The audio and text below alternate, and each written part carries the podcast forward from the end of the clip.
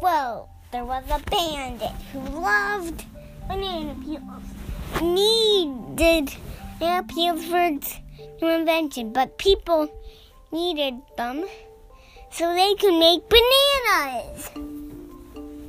So, there was a hero who saved the day so the banana peels could be saved. So its power was it could freeze bad guys all up. And then it could freeze bad guys up so they wouldn't be able to move. But this guy, he didn't even need psychic powers because the bad guy had!